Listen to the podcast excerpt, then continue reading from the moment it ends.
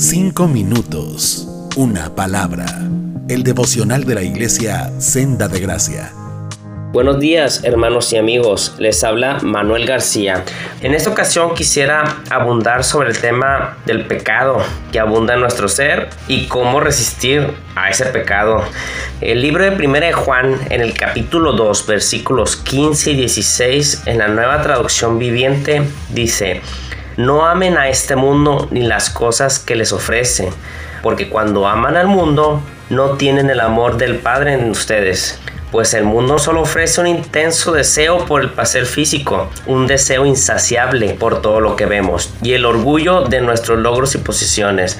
Nada de eso proviene del Padre, sino viene del mundo. Como ven hermanos y amigos, lo que nos dice este versículo muy claramente es no amar las cosas de este mundo refiriéndose a las cosas que nos alejan de la comunión con Dios, porque no todo es malo, también Dios estipuló cosas para nuestros placeres siempre y cuando no perdamos la comunión con Él. Sabemos que nacemos pecadores porque el pecado entró por medio del hombre en el Edén, al no obedecer a Adán la indicación que Dios le dio de no comer del árbol de la vida. De ahí para acá. Al principio, al no conocer el Evangelio, yo creía que no, que no pecaba, que llevaba una vida moralmente correcta, no robaba, no mataba, no hería. Decía yo, pues vivo bien, no soy pecador. ¿A poco soy el único que lo ha pensado, hermanos y amigos? Creo que es normal esto. Pero bueno, la Biblia es muy clara. Al conocer lo que realmente el pecado entendí que pecaba a diarios, hermanos y amigos, y que necesitaba reconocer mi pecaminosidad y arrepentirme ante Dios. El pecado está presente y latente día a día en nuestras vidas. Jesús dijo en el sermón de la montaña que el que mira con pasión sexual a una mujer ya ha cometido adulterio con ella en el corazón. Esto es en Mateo 5, versículo 28. El pecado es un problema del corazón, hermanos, antes que físico. En nuestros pensamientos, aún en acciones tan pequeñas como en qué manera corregimos a nuestros hijos, cómo tratamos a nuestra esposa, vecino, compañero de trabajo, etc. Pasamos más tiempo invirtiendo en nuestro entretenimiento que leyendo orando. ¿Ves?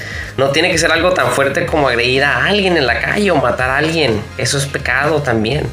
El pecado puede ser muy sutil y puede estar envolviéndonos en sus redes día a día.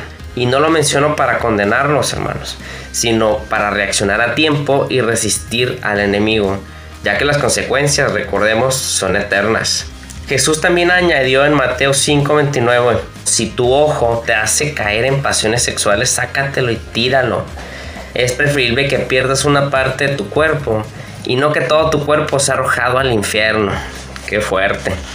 Jesús está diciéndonos aquí en este versículo lo grave que puede ser el pecado. Incluso tan serio que sería mejor perder un miembro de nuestro cuerpo. Si Dios decidiera volver hoy, hermanos amigos, nos encontrarían pecando, en pecado. Qué fuerte, ¿no? Paremos nuestras antenitas entonces y vistámonos de la armadura que Dios nos ha dado para resistir y huir del pecado.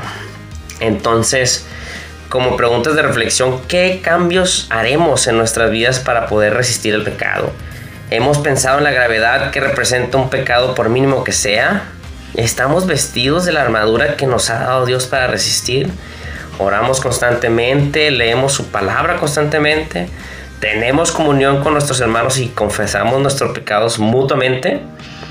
Hermanos, amigos, Dios nos ayude y nos capacite para esta lucha. Dios te guarde y te bendiga. Amén. Cinco minutos, una palabra.